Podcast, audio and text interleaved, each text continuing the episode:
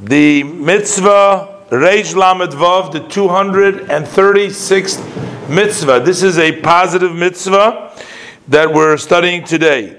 This is the mitzvah that we were commanded if one should hurt or cause a wound to his fellow. The Torah states in Shmois chapter 21, verse 18, that when people quarrel, and a person will smite the other person. And the verse continues there without causing him death, but rather uh, making putting him into a situation where he's sick. Uh, the Torah describes basically two parts that the person that does the damage has to pay. But the Rambam quotes here uh, further that these penalties that one pays are referred to as dine knosis. They are penalty phases, as opposed to dine mamones are monetary uh, payments. There is a verse which is in Vayikra Chof Dalad Pasuk Yutes 24, uh, verse 19, chapter 24, verse 19. Over there, the Torah includes not only these two penalties that we just read over here, but all penalties associated uh, with that. Because the Torah just says a blanket statement there as he has done, so shall be done to him. And what it means is, all his so shall be done to him. Of course, we don't do physically what he wanted to do, but all payments, anything damage that he damaged the person, would uh, be entitled, he needs to pay to the other person anything that he did uh, to him. More specifically, the Rambam doesn't mention over here, but we know that that includes five different payments. One is the devaluation, that's called the nezek of the individual that you damaged him. Say that now you, you, you took off an arm, God forbid. So now, without an arm, a person is worth less to be sold as a worker, as a slave, than with an arm.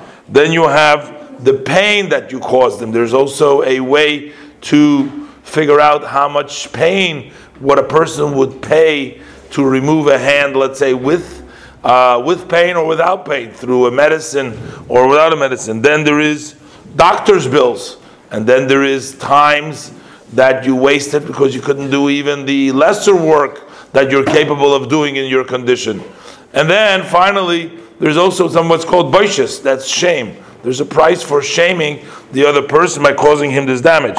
So the Rambam says all this, as a general rule, are called uh, dine knosis, uh, even if one just embarrasses him. He didn't really do any physical damage. For embarrassing someone, embarrassing someone, there is a penalty, there's a price to pay for it because you damaged him by causing him shame. And you collect the value of that damage.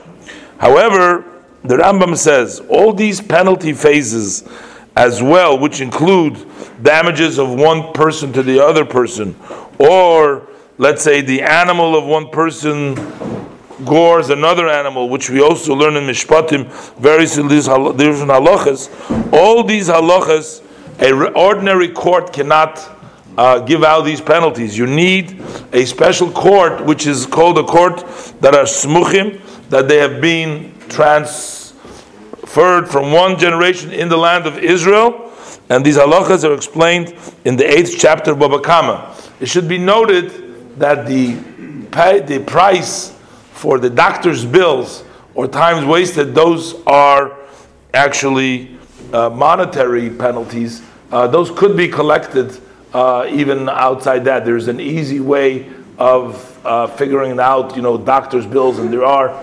embarrassment or devaluation. Those are more complicated aspects, and for that we need that special beis din. The mitzvah is the 289th negative mitzvah prohibition.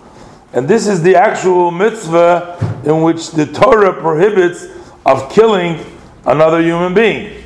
And that's clearly written in the Aseret Hadibros, both in Chumash Shmos and in Devarim repeated again. The Torah says, Lo Tirtzach, you shall not murder. One who violates this prohibition gets the penalty known as cherev, which means uh, decapitating, cutting off by the neck. Uh, the Torah says, uh, with regards to one who killed another person, that regardless, you even take him off the mizbeach. He wants to serve and he wants to do uh, a worship for Hashem. Yet you take him away lomus. This is a pasuk in Shmois, Perik Chof Aleph, pasuk Yudalit. The details of these mitzvahs have been explained in the ninth chapter of Sanhedrin and on the second chapter of Tractate Makos. So uh, the mitzvah, the prohibition of 296.